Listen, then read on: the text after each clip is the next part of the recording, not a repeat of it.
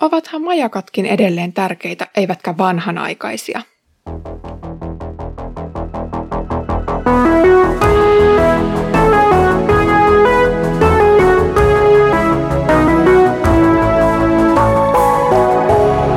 Kirjoitusten pauloissa. Tervetuloa mukaan Kirjoitusten pauloissa podcastin tämänkertaiseen jaksoon. Edellisellä kerralla todettiin, että Pietarin kirjeen opetuksella on jumalallinen auktoriteetti. Pietari oli nimittäin itse kuullut asiansa suoraan Herralta. Tänään tarkkaillaan raamattua laajemmin ja huomataan, että se on kokonaan luotettavaa Jumalan sanaa. Olen Iida Halme kansanlähetysopistolta ja luen nyt toisen Pietarin kirjeen luvun kaksi loppuosasta. Siksi me voimme entistä lujemmin luottaa profeetalliseen sanaan, ja hyvin teette tekin, jos kiinnitätte katseenne siihen, kuin pimeässä loistavaan lamppuun, kunnes päivä sarastaa ja kointähti syttyy teidän sydämessänne. Ennen muuta teidän on oltava selvillä siitä, etteivät pyhien kirjoitusten ennustukset ole kenenkään omin neuvoin selitettävissä. Yksikään profeetallinen sana ei ole tullut julki ihmisten tahdosta, vaan ihmiset ovat puhuneet pyhän hengen johtamina sen, minkä ovat Jumalalta saaneet. Nykymaailma on täynnä erilaisia signaaleja. Dataliikenne kulkee ties mitä langallisia ja langattomia reittejä pitkin. Sähkö lienee vielä vanhanaikaisesti johdoissaan. Aistiärsykkeet saavat tietyt reaktiot aikaan ihmisten aivoissa ja kynttilän sytyttäminen antaa valoa ympärilleen. Ilman näitä merkkejä elämämme olisi hyvin erilaista. Kuka tietäisi esimerkiksi liikenteessä, milloin on kenenkin vuoro mennä risteyksen yli? Maailma olisi myös täysin sekasortoinen ihmisille, ellei Jumala olisi antanut selkeää ilmoitusta itsestään. Paratiisiin luodut ihmiset eivät olisi voineet tietää oikeaa ja väärää, ellei heille olisi kerrottu sitä. Israelin kansa ei olisi voinut tietää erityistä tehtävänsä ja kutsumustansa, ellei sitä olisi ilmoitettu. Jeesuksen syntymä ja merkitys olisi jäänyt epäselväksi ilman profeettojen ennustuksia, enkelien sanomaa tai taivaalle syttynyttä tähteä. Kuka olisi voinut tietää, että tämä avioton lapsi olisi aivan erityinen? Pietari puhuukin tämänkertaisessa tekstissä osuvasti raamatusta pimeässä hohtavasta lampusta, vähän samaan tapaan kuin psalmin kirjoittaja sanoi sanan olevan lamppu pimeällä tiellä. Uskovan tiellä on myös muuta valaistusta. Maailma on raamatun kielenkäytössä pimeä paikka, jossa Jumalan kirkkaus näkyy vain välähdyksinä. Vastakohtana tälle on taivas, jossa Jumala itse on aurinkona. Kun tämän maailman aika loppuu, yö päättyy ja aamu alkaa. Nyt Pietari puhuu koin tähdestä, joka on nykysuomeksi käännettynä aamutähti. Se on siis tähti, joka näkyy, kun vielä on pimeä yö, mutta joka ennakoi aamun tulon läheisyyttä. Mitä ihmettä tarkoittaa se, että kointähti syttyy uskovien sydämissä? Tähdestä ja pimeydestä tulee mieleen toinenkin raamatun kohta, jossa Paavali kertoo filippiläisille näiden loistavan kuin kirkkaat tähdet öisellä taivaalla. Kointähti uskovissa voidaan siis ymmärtää Jumalan läsnäolon ja sanan tuoman valon vertauskuvana. Vaikka nyt on vielä pimeääkin pimeämmän yön aika, uskovien sydämissä on vuosituhansien ajan sykkinyt Jumalasta lähtöisin oleva valo. Jeesuskin sanoi kerran, te olette maailman valo.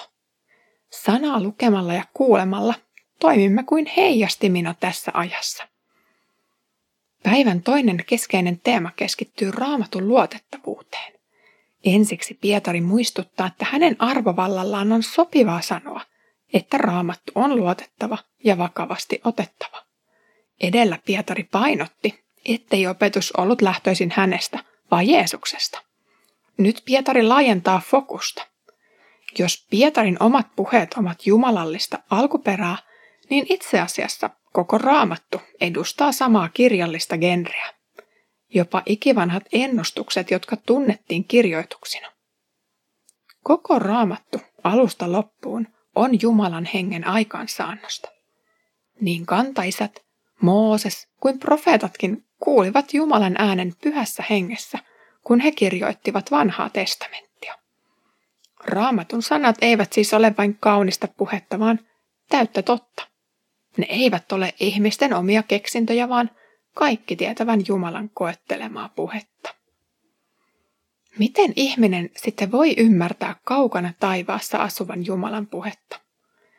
Ensiksi on hienoa huomata, että Jumala on valinnut itsensä ja tahtonsa ilmoittamiseen inhimillisen kielen, jota ihmiset käyttävät myös arkisessa kommunikaatiossa. Jumala ei siis puhu jotain koodikieltä, jota vain harvat ja valitut osaavat. Eikä hänen puhettaan voi lukea vain yhdellä maailman monista kielistä. Päinvastoin, Jumalan ajatukset on mahdollista viestiä kaikilla kielillä, kaikille ihmisille.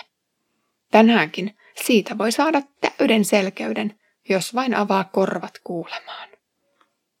Toiseksi, raamattua voi ymmärtää, kun antaa pyhän hengen selittää sitä. Koska sana alun perin tuli ihmisille pyhän hengen kautta, se myös avautuu hänen välityksellään.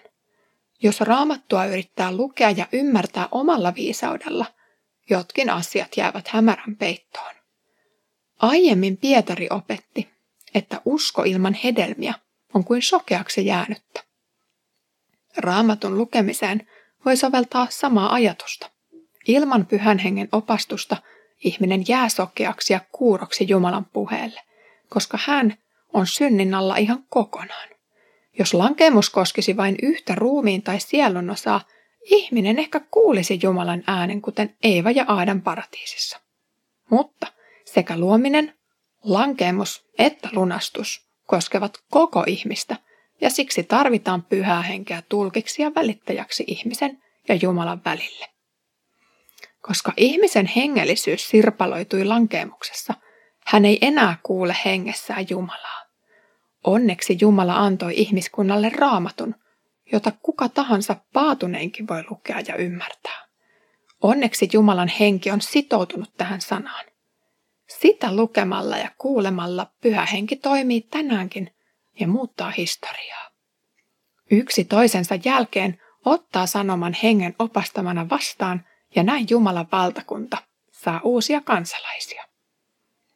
Historia tuntee myös ison joukon ihmisiä, jotka eivät halunneet ottaa tätä sanaa vakavasti. Vanha testamentti on tarkoitettu Jumalan pelastushistorian esitykseksi, mutta kyllä siellä on yhtä vahvasti lankeemuksen historia.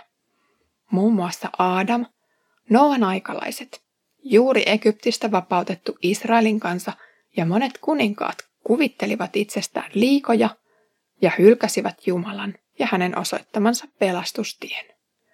Omavoivaisuuden kultaiset vasikat pullottavat vanhan testamentin sivuilla, mutta eivät ole kaukana meistä. Yliopistot, pankit, kirkot, firmat, torit ja kuppilat esittelevät tämän päivän viisaat, joille Jumalan ilmoitus ei riitä, vaan moni haluaa edelleen ryhtyä oman onnensa sepäksi. Onhan se sana täynnä loukkaavaa aineesta, kun se pakottaa jättäytymään kokonaan Jumalan käsiin. Omat voimat ja viisaudet eivät iankaikkisuuteen asti kanna, mutta pyhä henki uudistaa tänäänkin kivisydämet eläviksi.